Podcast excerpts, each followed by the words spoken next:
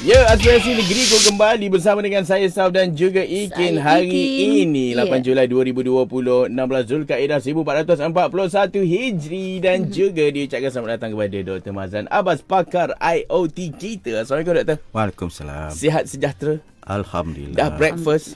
Sudah. Isteri senyum? Senyum. Banyak soal jawabnya. Eh tak adalah sebab apa kita rindu orang yang pakar ni kan. Ya. Okey cumanya hari ni kita nak bercakap berkaitan dengan aspirasi negeriku. Topik besarnya evolusi teknologi. Topik kecilnya adalah penjejakan pintar. Ah, mungkin sebagai permulaan ni doktor boleh terangkan sebenarnya penjejakan pintar tu apa? Mr Gadget ke? Siapakah atau apakah yang perlu kita jejak? Kenapa pula kita nak menjejak mereka? Macam tu soalan dia. Kenapa dia pintar kan? Ah, kenapa dia pintar? Kenapa Sebelum dia dia pintar tu kita di zaman yang dulu-dulu lah katakanlah. Ah, ah, betul. Macam mana agaknya sah dengan Ikin menjejak seseorang tu? Ah, Oh, dulu? Ha, dulu. cara eh. macam mana? Tanya jiran. Ha, lagi? Ah tanya jiran. Jiran. Lepas tu cuba WhatsApp. Mhm. Ada dekat mana? Itu WhatsApp kalau Oh, ada. WhatsApp. Kalau Ah. campur WhatsApp tu. SMS.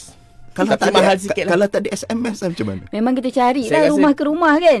ah. Tapi saya rasa jawapan tu doktor kena jawab sekarang lah. Ah, sebab zaman dulu kita bila katalah kita pergi jauh di Ya. negara luar. Mhm. Ah, Susah kita nak kita kabarkan kepada orang di rumah kita Mhm. yang jauh berada di Malaysia Ya. katakan.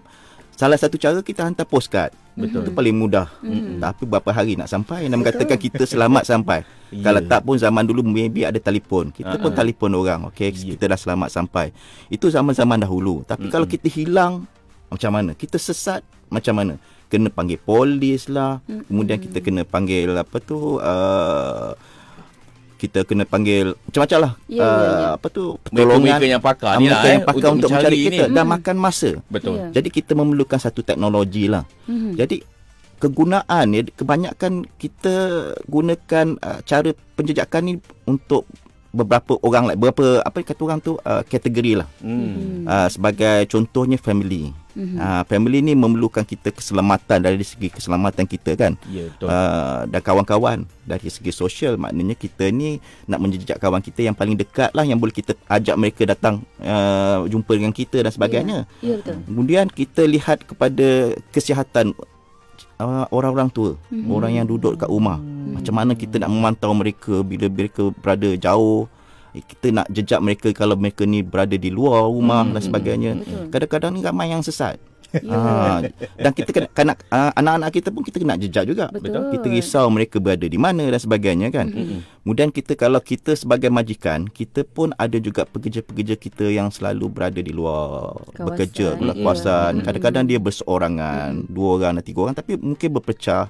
Jadi kita risau. Sebagai majikan kita sepatutnya tahu keselamatan kita punya ma- ma- Anak apa- buah. anak buah kita Ya, pekerja betul. dia. Jadi apa yang sepat, apa kalau ada masalahnya dan di mana dihilang ke dan sebagainya kita kena tahu lah. Mhm. Kemudian kalau kita ni sebagai syarikat kita pun ada aset sebagai contoh kita punya kenderaan. Kenderaan uh, pejabat. Macam mana uh, kenderaan itu digunakan. Uh, sekiranya hilang dan sebagainya apa yang sepatutnya kita lakukan. Mhm. Ha, dan kemudian kalau kita kereta kita kereta persendirian sekarang pun kereta persendirian pun disewakan. Ya betul. Selalu bila kita sewa kita tak tahu macam mana orang guna Kondisi, kereta kita kan. ah, ke mana Ha. arahnya dia Ke bawa mana tu. arah, ha. Mhm. Kemudian ada kes-kes kalau uh, kes keselamatan ni kadang-kadang ada orang yang yang orang penjara, bukan Ya. orang penjara lah, orang penjara dipenjarakan. Tapi orang yang kita yang kita bebaskan dia tapi kita nak pantau dia Ah. dan kita nak menjejak mereka di mana. Ah. Katalah mereka ni kata saya terpaksa duduk kamu kena duduk di dalam kawasan daerah ini. Hmm. Ha, kemudian mana kita nak tahu dia masih lagi berada dalam daerah ini. Jadi kita kena jejaknya. Kita kena menggunakan teknologi untuk menjejak mereka mana mereka berada. Jadi ini adalah uh, penjejak uh, apa kata orang tu uh, penjejakan pintar yang akan kita Ya. lakukan. Saya selalu ada merasakan macam saya pergi haji dululah. Mm-mm. Bila saya pergi haji, saya tengok ramai orang.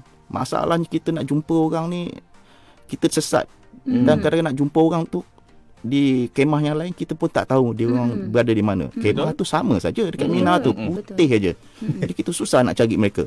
Ya. Ada orang yang selalu masuk masjid Masjidil Haram tu bila masuk pintu ni dia keluar pintu lain dia sesat. Ya, pintu banyak kan. Dah tak jumpa tak selipar Tak kan? jumpa selipar. Tu kena ras- tengok niat tu. Betul yang Ya. jenis pergi ziarah, melancong dan sebagainya. Ah ni untuk orang yang pelancong lah. Bila dah melancong dalam satu kumpulan, bila melancong bila turun daripada bas, semua masing-masing bertibaran. Hmm. Ha, lepas tu nak cari bas sesat. Ya. Bas pun tak jumpa. Confused Betul. dah. Confused. Banyak basnya kan. Macam mana nak jejak bas tu pula? Ya. Ha, lepas tu orang yang dalam yang menjaga mereka tu rasa risau lah macam mana nak kita nak mengawal mereka ni. Mm-mm. Ini akan memakan masa untuk mereka apa tu kita nak menjejak mereka lah. Betul. Ha, ini ini ini adalah ini adalah jenis-jenis apa kita orang tu uh, kegunaannya lah kita gunakan. Ya. Ya. Jadi itulah pengenalannya untuk penjejakan pintar itu. Yang mana selepas ini ada lagi soalan-soalan yang kami nak tanyakan. Sebab kalau kata soalan peribadi saya ada satu doktor hari ni. Hmm. Untuk topik kita hari ni lah. Okey. Tapi saya biarkan dia tu suspend dulu lah. Boleh. Okey, kita berehat dulu seketika. ini dia Ikatan Asmara, Baby Shima dan juga Fairuz Misran. Hanya di Radio Malaysia, Selangor FM. Ya, kembali bersama dengan kami pada tiga dalam Aspirasi Negeriku. Jangan lupa untuk tonton Salam Baitullah akan menemui anda setiap hari mulai 18 Julai hingga 1 Ogos pada pukul 9 hingga 10 malam. Dan siaran ulangannya pada 3 hingga 4 petang di saluran berita RTM. Tonton saluran berita RTM menerusi saluran My Preview 123 atau myclick.rtm.gov.my dan juga boleh ditonton melalui aplikasi RTM Mobile. Aspirasi Negeriku. Selamat mendengar Aspirasi Negeriku Ah, doktor tadi doktor ada cerita kan pasal uh, bagaimana kita nak menjejak seseorang Mhm. mm-hmm. kan. Ah, so mungkin doktor boleh huraikan macam contoh uh, pesalah yang dah terlepas Ah, daripada penjara kan. betul. Macam mana kita nak pastikan dia berada dalam kawasan contohnya lah. Ah, Jadi Ya, dia ada beberapa gadget lah. Mhm. Uh, gadget ni mesti ada satu komponen yang Mhm. teknologi yang kita panggil GPS. Mhm. GPS tu yang akan menunjukkan lokasi kita, koordinat kita lah. Mhm. It's, uh, GPS. GPS eh. Global Positioning System. Global Positioning System. Ah. Jadi Ya. kita tahu di mana lokasinya. Hmm. Uh, rantai tu mesti ada uh, dia dalam bentuk rantai. Ya. Uh, kalau untuk orang yang salah tu lah atau lengkap di tangan ataupun di kaki. Selalunya Ah. berada di kaki lah. Kaki. Dan uh, kita sepatutnya making uh, pastikan rantai tu tak senang dibuka. tak mudah Tak putus dibuka. lah. Ya. Itu Mm. kalau kita nak memantau seseorang pesalah. Mhm. Kalau kita nak memantau kereta kita, Ya. dia ada satu alat dia panggil OBD, on board diagnostic. Okey. Dia ada kalau kereta kita, semua kereta yang 90-an ke atas ni, Mhm. dia ada satu tempat gadget yang kita akan masuk satu ada satu kotak dia panggil OBD ni. Mm-mm. Kita cocok kat situ. Mm-mm. Dia ada GPS dalam tu dan dia uh, ada apa tu uh, Bluetooth dan juga uh, 3G ataupun 4G punya SIM card dalam kita boleh letak dalam tu lah. Jadi kereta kita boleh pantau lah dari jarak jauh. Ha, itu kalau kita nak pantau kereta. Mhm. Kemudian ada satu lagi ialah gunakan phone yang Ikin pakai tu. Ya. Ha, phone tu memang dah ada sensor pun, dah ada GPS pun dan kita guna ni paling paling mudah kita gunakan phone untuk menjejaki orang. Betul. Tapi kalau orang tak nak pakai phone, kita nak jejak orang tu orang sakit, ha, kita pakai jam. No. Ha, smartwatch ni yang Ya. jam sekarang ni Ya, betul. Ya. ada yang jam ni tak ada GPS langsung, Mm-mm. ada jam tu ada GPS, Ya, betul. ha, ada selular. Mm-mm. Ah dia elok untuk orang yang sakit. Aha. Kenapa elok? Eh? Sebab dia bukan setakat lokasi saja. Kita kena ambil juga maklumat lain. Sebagai mm-hmm. contoh orang tu kalau orang orang sakit kan, buat apa kita nak pergi selalu pergi hospital nak bagi tahu kita punya jantung kita macam mana, kita Yeah. punya blood pressure, Mhm. heart rate ni macam mana, kita measure daripada rumah. Kita ukur daripada rumah, kita hantar terus kepada hospital. Mm. Jadi hari-hari dia dapat data kita. Mhm. Dan untuk doktor dia memudahkan pula. Bila Betul. doktor tu dah terima, kita dia dah ada data yang harian, Mhm. mingguan, Ya. bulanan. Mm-mm. Tak payahlah dia kata semalam dah check ke tak, tak payah check tanya gitu. Setiap dia dah hari-hari dah Mhm. Check. Kemudian kita ni pergi hospital ni selalu bukan pergi seorang. Mhm. Kadang-kadang orang tua ni datang dia bawa dengan anak dia dengan apa Ya. dia. Jadi dah 3 2 3 4 orang dan menunggu pula panjang. Ya. Dia punya queue. Jadi dengan cara pemantauan daripada jarak jauh, ah, dia boleh tengok dia punya kesihatan, lokasinya dan sebagainya dan terus hantar maklumat ni kepada apa tu uh, hospital. Betul. Ha, jadi macam macam kami juga pernah buat satu aplikasi yang memantau orang, ha, mantau Ya. uh, kawan-kawan lah. Kawan. Eh. ada pantau bos. Ui. Ah, Pantau bos. Bos, ha, pekerja nak tahu bos dekat mana. Ui. Ah, macam staff Balik pula rasa. aplikasi ini boleh tahu sebab dia menggunakan phone, dia Mhm. tahu bos tu sekarang berada di konti Selangor FM. Mhm. Ah, dengan cara Ya. dari jarak jauh. Mhm. Ha, kemudian dia tahu bos tu dah bergerak ke belum nak sampai office. Ha, Mhm. bersedialah mereka bos nak datang. Ah, itulah satu contoh. Kemudian Ya. kawan-kawan yang dalam satu grup tu, dia Mhm. boleh tahu di mana kawan dia berada. Mhm. Lepas tu dia boleh bagi tahu, okey, ini plan kami hari ini. So Mhm. dalam grup tu dia akan tahu di mana sepatutnya dia pergi. Ya. Ah, lepas tu aplikasi ni dia banyak. Aplikasi yang Canggih, pintar ni boleh letak dia okeylah uh, sekarang berapa orang di da, da- dalam angkasa puri. Dia boleh kira.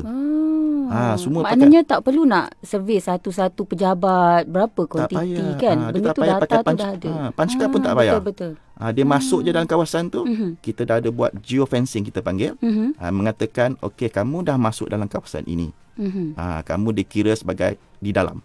Ah, bila di luar ah, Hmm. Dia automatik dia Dia akan terlepas. bagi tahu bos, ah, ah, okey. staff kita dah keluar ni gimana. Ah, Oh, canggih sangat seram pula kan. Ah.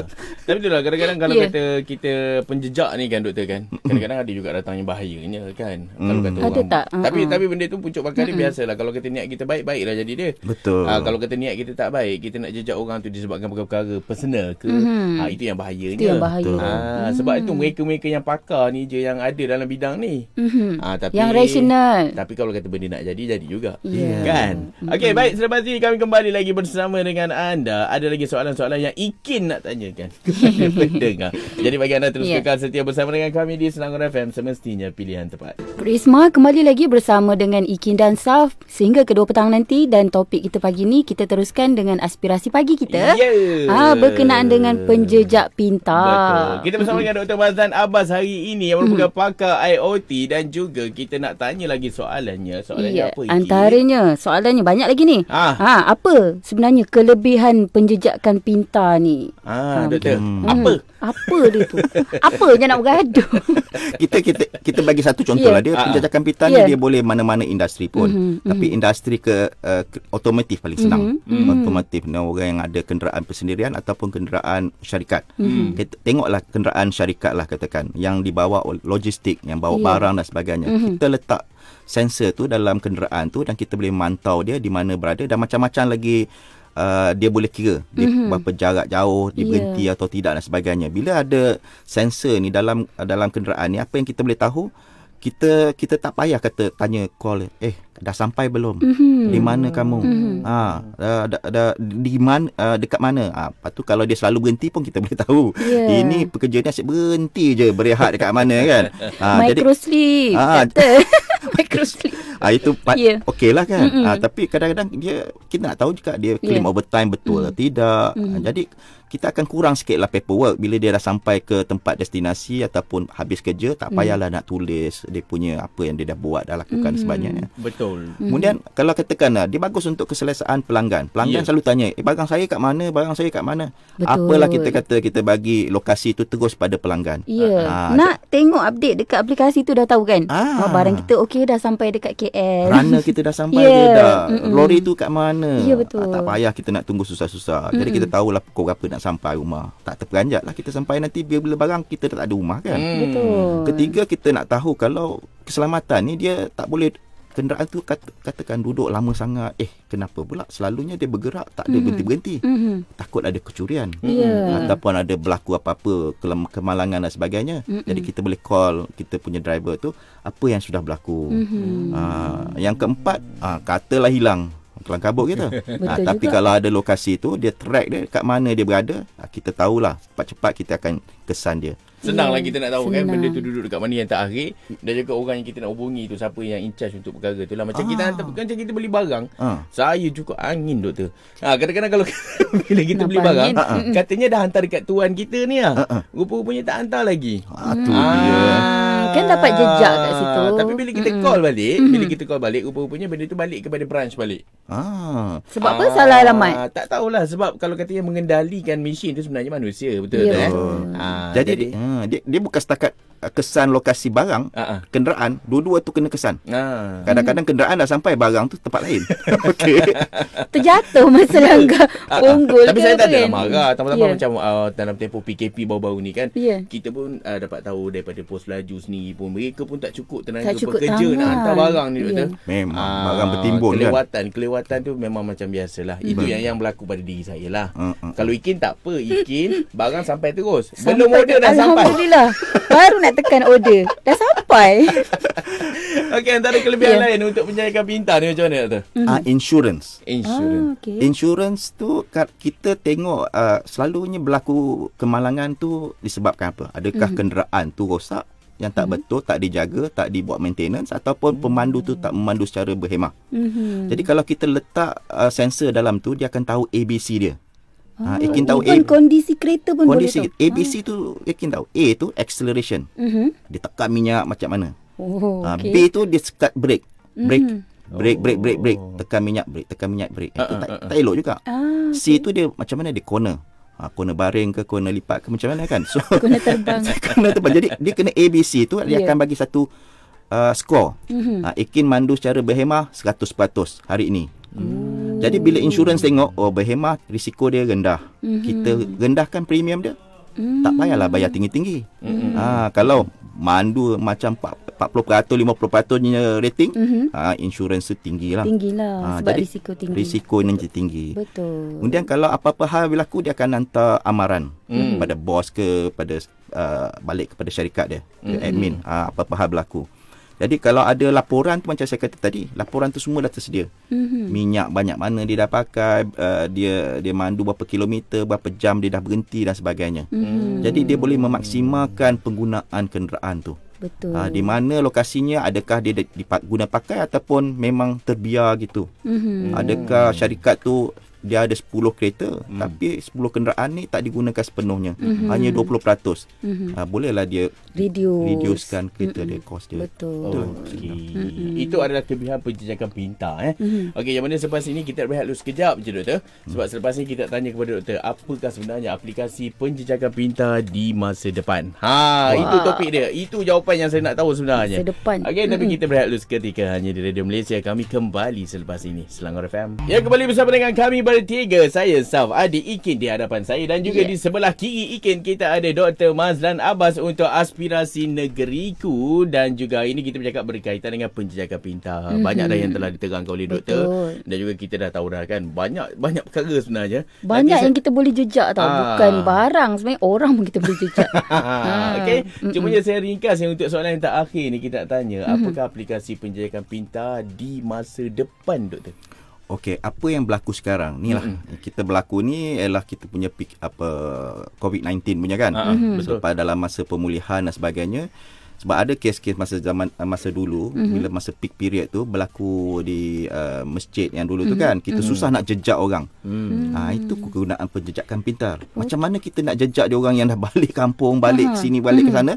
Dan kalau kita gunakan aplikasi yang boleh kata, eh, sekarang kita panggil contact tracing. Hmm. Ha kita my trace, kita boleh track dia bila berlaku satu kes positif, kita boleh tahu dia dah pergi ke mana. Betul. Ha itu salah satu. Mhm. Satu ada satu lagi aplikasi yang dipanggil uh, social distancing penjarakan social. Mhm. Macam saya dengan Ikin lah dengan Sah. Ya. Ha kalau terlampau dekat sangat Bahaya. dia Dia berbunyi. Dia ada Ah, bunyi dia, ah, kan? dia ada bunyi. Ah, Ah, dia dia bunyi 2 dah, meter je kita bagi Hmm. ini. Kalau semeter dia dah bunyi bip bip bip. Hmm. Ah itu ada dia punya inilah Aplikasi lah. aplikasi dia. Ah, dia akan uh, mengesan uh, kedudukan kita sama ada dekat ataupun jauh. Mhm. Ah, yang ketiganya bila data tu digunakan untuk menganalisa. So ni analisa data ni banyaklah orang akan gunakan Betul, untuk betul.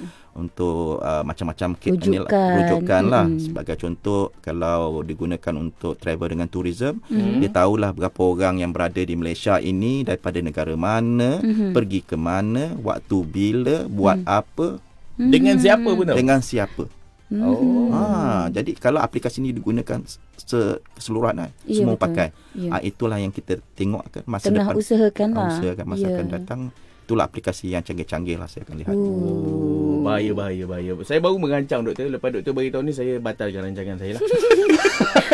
Mesti rancangan tak baik tu. eh, tak adalah kan. Rancangan niat murni doktor kan? Betul. Ah, nantilah kita sembang belakang eh. Okey. Okey, baik. Jadi kami di Songai Pem mengucapkan ribuan terima kasih kepada Dr. Mazlan Abbas sentiasa setiap minggu bersama dengan kami untuk evolusi teknologi bagi aspirasi negeriku dan juga kita mengharapkan kalau kita minggu depan topik apa doktor? Ah, nanti saya saya bagi tahu. Okey. Oh. ha, jadi kalau kata anda nak tahu tepi. topik dia apa, apa yang akan doktor terangkan kepada kita, jangan lupa untuk ikuti media sosial kami Selangor FM 100.9 untuk Facebook dan juga untuk Instagram dan juga Instagram Facebook. dan Facebook. Okey, baik. Selepas ini kami kembali lagi temani temani anda. Terima kasih sekali lagi diucapkan kepada Terima doktor. kasih doktor. Sama. Dan juga bagi anda terus kekal setia bersama dengan kami di Selangor FM dan tepat. Aspirasi Negeriku. Selamat mendengar Aspirasi Negeriku.